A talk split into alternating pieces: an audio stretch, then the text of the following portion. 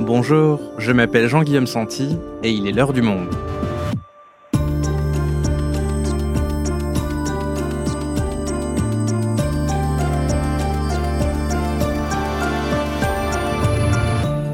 Aujourd'hui, après plusieurs mois de tergiversation, l'Allemagne et les États-Unis ont annoncé il y a une semaine qu'ils livreraient des dizaines de chars lourds aux forces ukrainiennes dans les prochains mois, un tournant dans le soutien occidental. Cette livraison peut-elle véritablement changer la donne pour l'armée ukrainienne? La France va-t-elle suivre le mouvement et livrer à son tour des chars? L'Occident a-t-il franchi une ligne rouge pour la Russie? Cédric Pietralunga est journaliste au Monde, chargé de la rubrique Défense. Il nous explique. Envoi de chars en Ukraine, jusqu'où peut aller le soutien militaire des Alliés? Un épisode d'Esther Michon et Adèle Ponticelli. Réalisation Amandine Robillard.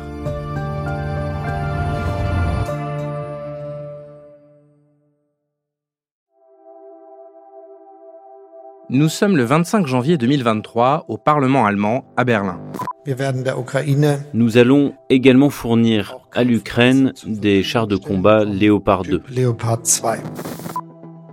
Après des mois d'hésitation, le chancelier Olaf Scholz annonce que l'Allemagne va livrer des chars lourds à l'Ukraine, mais il redouble de prudence pour éviter une escalade qui mènerait à une guerre entre la Russie et l'OTAN. Pour le chancelier, pas question d'intervenir dans les airs ou au sol en Ukraine, ni de fournir des avions. Um j'ai précisé très tôt qu'il ne s'agissait pas d'avions de combat. Et j'ai également précisé ici, lorsque la discussion portait sur les zones d'exclusion aérienne au-dessus de l'Ukraine, que nous ne ferions pas cela. Et cette position n'a pas changé du tout et ne changera pas du tout. Le chancelier allemand peut faire cette annonce car il sait qu'il ne sera pas seul dans cette affaire. Plutôt, les États-Unis ont assuré qu'ils feraient de même et en effet, dans la foulée de l'annonce d'Olaf Scholz, Joe Biden prend la parole. Aujourd'hui, j'annonce que les États-Unis vont envoyer 31 chars Abrams en Ukraine soit l'équivalent d'un bataillon ukrainien. Le secrétaire Austin a recommandé cette mesure parce qu'elle renforcera la capacité de l'Ukraine à défendre son territoire et à atteindre ses objectifs stratégiques. L'Allemagne et les États-Unis main dans la main pour livrer des chars, une décision, je cite, extrêmement dangereuse selon l'ambassadeur russe à Berlin, révélatrice d'une volonté d'escalade permanente de l'Allemagne et des alliés de Kiev. Le président ukrainien Volodymyr Zelensky, lui, s'en réjouit et va plus loin en demandant aux puissances occidentales davantage d'armes. Nous devons ouvrir la fourniture de missiles à longue portée à l'Ukraine. Et il est important que nous développions notre coopération en matière d'artillerie. Et nous devons commencer à fournir des avions à l'Ukraine. C'est notre rêve et notre tâche.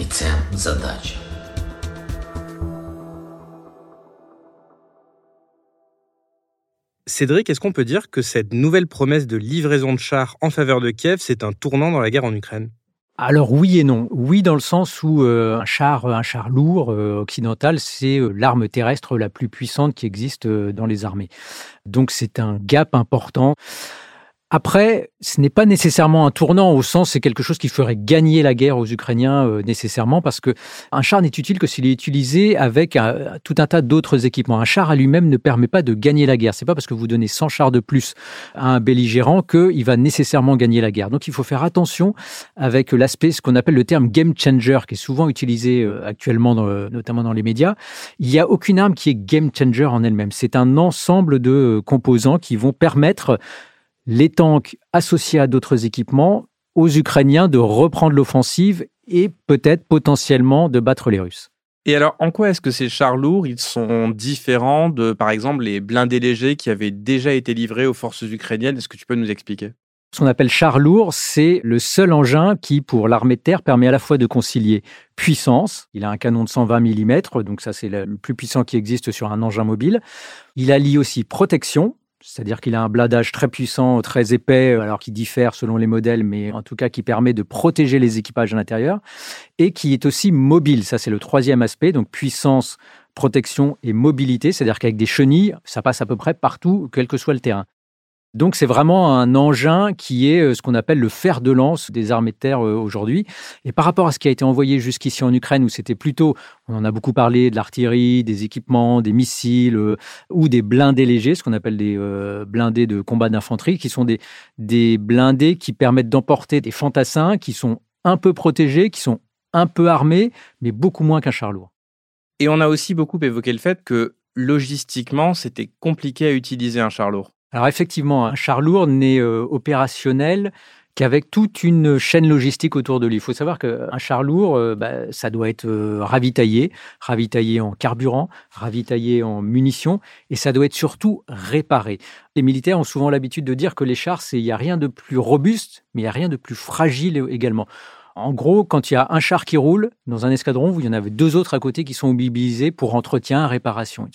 Donc envoyer des chars, ça nécessite toute une chaîne à la fois logistique de ce qu'on appelle du maintien en condition opérationnelle, du MCO dans le terme militaire, qui fait que vous devez avoir bah, tout simplement des mécaniciens qui sont autour pour assister, réparer, euh, alimenter euh, les chars, tout un tas de choses. Et souvenez-vous, c'était au début de la guerre en Ukraine, vous aviez ces images de colonnes de chars euh, le long des routes qui étaient immobilisées. Hein. Ben, tout ça, c'était simplement parce que les Russes, pensant qu'ils auraient une victoire très rapide, ils n'avaient absolument pas prévu la chaîne logistique autour de ces chars, d'où cette idée où on avait des chars en panne d'essence, des chars en panne tout court, et donc ils ne pouvaient pas être réparés, et donc ils ont dû être abandonnés tout simplement par leurs équipages.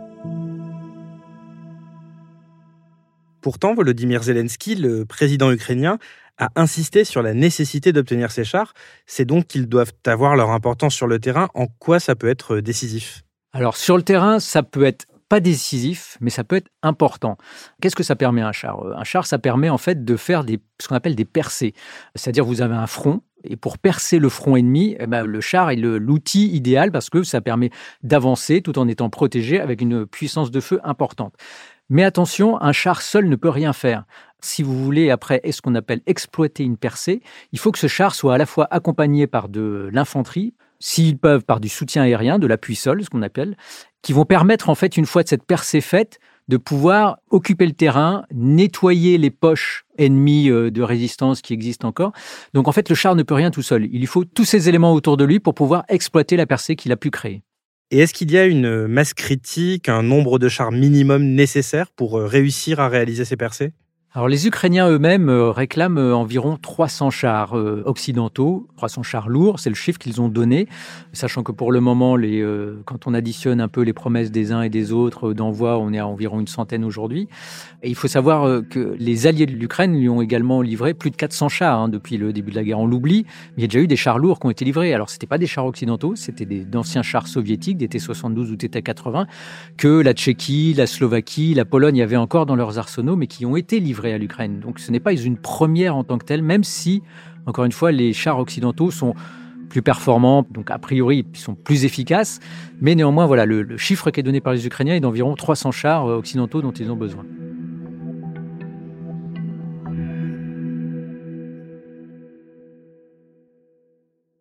Alors on va évoquer maintenant ce revirement occidental, puisque jusqu'à présent, les pays alliés de Kiev se refusaient à livrer de tels chars. Alors pourquoi est-ce que le feu vert a été donné maintenant? Qu'est-ce qui a changé? Alors ce qui a changé, c'est que tout simplement depuis le début de la guerre, le niveau de qualité des armements livrés par les Occidentaux, vous l'avez remarqué, n'a été que crescendo. Tout simplement parce qu'au début de la guerre, les Occidentaux ne savaient pas trop où ils allaient. Il y avait les Russes, euh, Vladimir Poutine, qui ne cessait de dire à la moindre aide occidentale, ce serait une ligne rouge franchie et il y aurait des rétorsions. Ces rétorsions ne sont jamais venues. Au fur et à mesure, si vous voulez. Donc, le niveau d'intensité, à la fois en nombre de matériel et en qualité des matériels, a augmenté. Donc, il est presque une, pente naturelle, linéaire. Aujourd'hui, on arrive à des chars lourds parce que, bah, tout simplement, on arrive euh, à ce niveau d'équipement. Deuxième raison, c'est parce que la situation sur le terrain inquiète aujourd'hui les Occidentaux.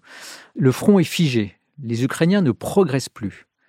Au contraire, ce sont plutôt les Russes qui sont aujourd'hui à l'offensive. On le voit en ce moment autour de Bakhmut et euh, avec la prise de Soledar, mais aussi plus au sud et aussi plus au nord. Donc il y a une inquiétude dans les capitales occidentales aujourd'hui de dire mais attention, est-ce que la guerre se prolongeant, ça ne va-t-il pas être en faveur des Russes qui ont la masse, souvenez-vous la mobilisation qui a été déclenchée à l'automne dernier, 300 000 soldats supplémentaires, on parle d'une nouvelle mobilisation en préparation. Donc voilà, il y a cette inquiétude qui fait que les capitales occidentales se disent il faut peut-être monter encore d'un degré notre aide pour tout simplement permettre à l'Ukraine d'arrêter les Russes et, si possible, de reprendre leur, territoire. Alors, il y a un grand absent dans cette euh, nouvelle alliance pour euh, livrer euh, des chars, c'est la France. Pourquoi est-ce qu'elle ne livre pas des chars Leclerc? Officiellement, la France dit qu'elle est prête à livrer des chars Leclerc. Emmanuel Macron l'a redit à plusieurs reprises. Il dit qu'il n'y a pas de tabou. Dans les faits, quand on discute avec un certain nombre de milieux militaires et politiques, en fait, les Ukrainiens ne réclament pas de chars Leclerc aujourd'hui aux Français. De la même façon qu'ils ne réclamaient pas particulièrement des chars Challenger britanniques. Parce qu'il faut bien voir qu'un un char lourd, c'est des pièces détachées spécifiques à chaque char. Donc en fait, multiplier les modèles de chars, c'est pas l'intérêt des Ukrainiens parce que tout ça, faut l'emmener sur le front.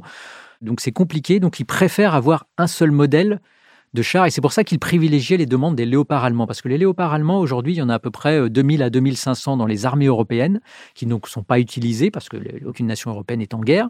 Donc c'est le contingent le plus important. Et donc c'est a priori le potentiel de prêt ou de don à l'Ukraine qui est le plus important. C'est pour ça qu'ils ont privilégié cette demande et qu'il y a eu toute cette pression sur l'Allemagne pour qu'elle livre des chars Léopard ou qu'elle autorise la livraison de chars Léopard plutôt que des demandes vis-à-vis des Leclerc français. Il y a aussi la question du nombre de chars Leclerc dont la France dispose et le risque que l'on soit euh, dépouillé en termes de défense si jamais on en livrait trop, c'est ça? Alors ça, c'est un peu, c'est, l'éléphant dans le couloir, si vous voulez. C'est euh, l'idée, c'est que euh, personne n'en parle.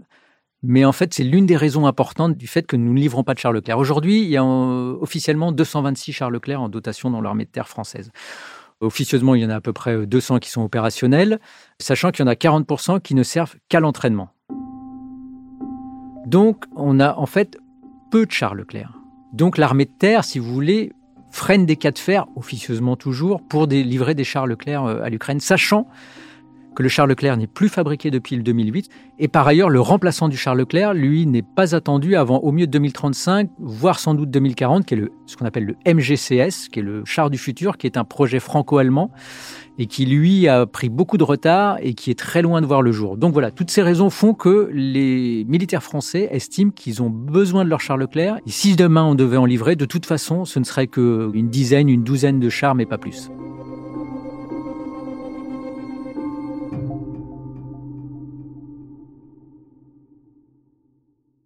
J'aimerais revenir à ce que tu disais un petit peu plus tôt, Cédric, à savoir qu'on a progressivement augmenté les livraisons d'armes à l'Ukraine et que finalement les menaces de Vladimir Poutine d'une réponse n'ont jamais été suivies d'effet. Donc petit à petit, on a continué. Mais alors, est-ce que à un moment donné, on pourrait franchir une ligne rouge pour le Kremlin? On voit que Vladimir Poutine, qui a agité beaucoup la menace nucléaire, à un moment donné, semble le faire un peu moins. Ça, c'est tout le débat autour de ce qu'on appelle la co-belligérance. La co-belligérance, en fait, il faut savoir qu'il n'y a aucun texte juridique qui véritablement la définit. Néanmoins, ce que disent les spécialistes, c'est qu'on euh, ne peut pas aujourd'hui parler de co-belligérance des Occidentaux en Ukraine à partir du moment où il n'y a pas de soldats occidentaux sur le territoire C'est ça qui est la ligne rouge véritable. Après que les Occidentaux aident un allié à se défendre contre un ennemi qui a envahi son territoire, c'est admis par tout le monde. Ça a été fait au cours de l'histoire euh, depuis la Seconde Guerre mondiale à plusieurs reprises. On peut parler du, du Vietnam, de l'Afghanistan, il y a eu tout un tas de conflits. Et les Russes l'ont fait eux-mêmes, ont aussi aidé des pays euh, qu'ils estimaient devoir aider. Donc les spécialistes disent, en fait, cette notion de co-belligérance et de ligne rouge qui est brandie par Vladimir Poutine tous les quatre matins, en fait, c'est purement formel. Dans le fond, aujourd'hui, aucun élément qui permette de dire voilà que les Occidentaux sont en co-belligérance. Mais est-ce que Vladimir Poutine ne peut pas décider unilatéralement que pour lui c'est de la co-belligérance et donc escalader? Il peut toujours le dire, mais on a vu depuis le début du conflit qu'à chaque fois qu'il a dit au début, c'est si vous livrez le, moindre casque, ça va être la guerre nucléaire. Si vous livrez euh, un canon, ça va être la guerre nucléaire. Si vous livrez, etc., etc. Il ne l'a jamais fait. Pourquoi ne l'a-t-il jamais fait? Parce que Vladimir Poutine n'a aucun intérêt aujourd'hui, que ce soit tactique, opérationnel, stratégique, à frapper avec une bombe nucléaire. Pas d'intérêt parce que même s'il utilise ce qu'on appelle une frappe tactique, c'est-à-dire de petite puissance sur euh, un endroit euh, du front, le front aujourd'hui est tellement euh, étalé 800 à 1000 km qu'il n'aurait pas en fait d'effet militaire véritable. Il ne permettrait pas de disloquer l'armée ukrainienne. Après, mener une frappe nucléaire, ce qu'on appelle stratégique, c'est-à-dire beaucoup plus importante, par exemple, sur Kiev pour éradiquer le pouvoir politique et disloquer la nation, là, il y a deux écueils principaux pour euh, Vladimir Poutine. Le premier, c'est que ses alliés à lui n'en veulent pas, notamment la Chine et l'Inde, qui ont clairement fait savoir qu'il n'était pas question de mener ce type de frappe parce que ce serait ouvrir la porte à une nouvelle vague de prolifération nucléaire. C'est-à-dire qu'aujourd'hui, il y a une sorte d'accord tacite entre les puissances nucléaires qui est de dire on n'utilise un vecteur nucléaire que contre un pays doté de l'arme nucléaire. On n'attaque pas un pays qui n'en est pas doté avec un vecteur nucléaire. Si demain, donc, la Russie le fait avec l'Ukraine, Taïwan va être tout à fait légitime pour réclamer d'avoir aussi la bombe nucléaire. Vous avez tout un tas de pays comme ça qui vont dire mais attendez, moi demain je peux être attaqué par une puissance nucléaire, donc j'ai besoin de l'arme nucléaire. Donc c'est la porte ouverte à la prolifération et ça, ni la Chine ni l'Inde ne le veulent. Donc il y a une pression forte qui est mise sur Vladimir Poutine par ses alliés pour ne pas aller dans ce sens. Par ailleurs, s'il y avait une frappe nucléaire, les Américains ont clairement fait savoir aux Russes qu'ils ne répondraient pas de manière non conventionnelle, c'est-à-dire avec une arme nucléaire, mais qu'ils répondraient en détruisant l'armée russe, de manière conventionnelle. C'est-à-dire tout simplement quoi? Bah, C'est-à-dire vous ciblez toutes les euh, bases militaires russes, tous les navires de la flotte militaire russe, avec des vagues de missiles, pour en détruire la plus grande partie. Et cette menace américaine, elle peut avoir un effet sur la Russie? En fait, il s'adresse prioritairement non pas au pouvoir politique euh, russe, à Vladimir Poutine, qui lui est dans une logique qui est difficilement entendable pour nous occidentaux, mais il s'adresse plutôt aux militaires russes, qui eux sont pas nécessairement des vats en guerre, hein, contrairement à ce qu'on pourrait penser, et qui eux ne veulent tout simplement pas voir leur armée détruite ou partiellement détruite euh, suite à une frappe stratégique qui aurait été décidée par le pouvoir politique. Monsieur le Président, est-ce que les États-Unis vont fournir des F-16 à l'Ukraine? Non. Lundi dernier, le président américain Joe Biden disait encore qu'il n'enverrait pas d'avions de combat à l'Ukraine, mais pourtant Cédric, si je te suis bien, si livrer des armes de plus en plus puissantes n'entraîne pas de réponse nucléaire de Vladimir Poutine, pourquoi est-ce que les Occidentaux ne vont pas aujourd'hui jusqu'à livrer des avions? Emmanuel Macron a d'ailleurs dit que sur ce sujet, je cite, rien n'était exclu. Alors c'est tout ce qu'on appelle la maîtrise de l'escalade justement, c'est-à-dire que en fait les, occidentaux euh, livrent des armes pour aider l'Ukraine, mais depuis le début font attention à y aller étape par étape. C'est-à-dire justement pour ne pas euh, brusquer, si je puis dire, l'ours russe. Après, il y a une ligne rouge qui a été fixée par les Occidentaux à l'Ukraine, qui est de dire les armes que nous vous livrons vous permettent de vous défendre, de reconquérir votre territoire, mais en aucun cas ne doivent vous permettre d'attaquer la Russie sur son sol. C'est pour ça que les Ukrainiens aujourd'hui font très attention à ne pas utiliser des armements occidentaux. Il y a des frappes aujourd'hui sur le sol russe. Elles sont faites uniquement avec des armes ukrainiennes, avec des drones de conception ukrainienne, avec des obus qui ont été tirés par des canons ukrainiens. Et c'est pour ça qu'il y a deux éléments, deux matériels que les Occidentaux ont des réticences à livrer aux Ukrainiens. C'est à la fois ce qu'on appelle des missiles de longue portée. Vous avez peut-être entendu parler, ce qu'on appelle les attaques MS, qui ont plus de 300 km de portée. Les Occidentaux estiment que ce serait prendre le risque euh, que ce soit aller frapper dans le territoire russe en profondeur, parce qu'il y aura un intérêt militaire, hein, parce qu'ils ont des dépôts logistiques, les Russes, sur leur territoire, qui alimentent le Donbass, qui est juste euh, frontalier. Et il y a un deuxième matériel qui est donc justement les avions de chasse, et où là, il y a discussion en ce moment. C'est-à-dire qu'à la fois, il y a partie des alliés occidentaux de l'Ukraine qui estiment que c'est nécessaire, parce qu'effectivement, sur le terrain, faire ce qu'on appelle de l'appui sol aux troupes sur le terrain avec des, euh, des avions de chasse, c'est aujourd'hui nécessaire si on veut être efficace. Mais dans le même temps, un certain nombre d'autres occidentaux estiment que ce serait prendre le risque, bah, tout simplement, que ces avions aillent sur le territoire, au-dessus du territoire russe, servent à pourchasser euh, des euh, avions russes ou des euh, forces russes au-dessus de son territoire. Et c'est là où toute la discussion va être est-ce que les Occidentaux ont suffisamment confiance dans les Ukrainiens pour leur dire d'accord, nous vous livrons, nous avons confiance, nous vous livrons des avions de chasse, des F-16 en l'occurrence, pour vous permettre de reconquérir votre territoire, mais en aucun cas d'attaquer la Russie. Merci Cédric. Merci Jean-Guillaume.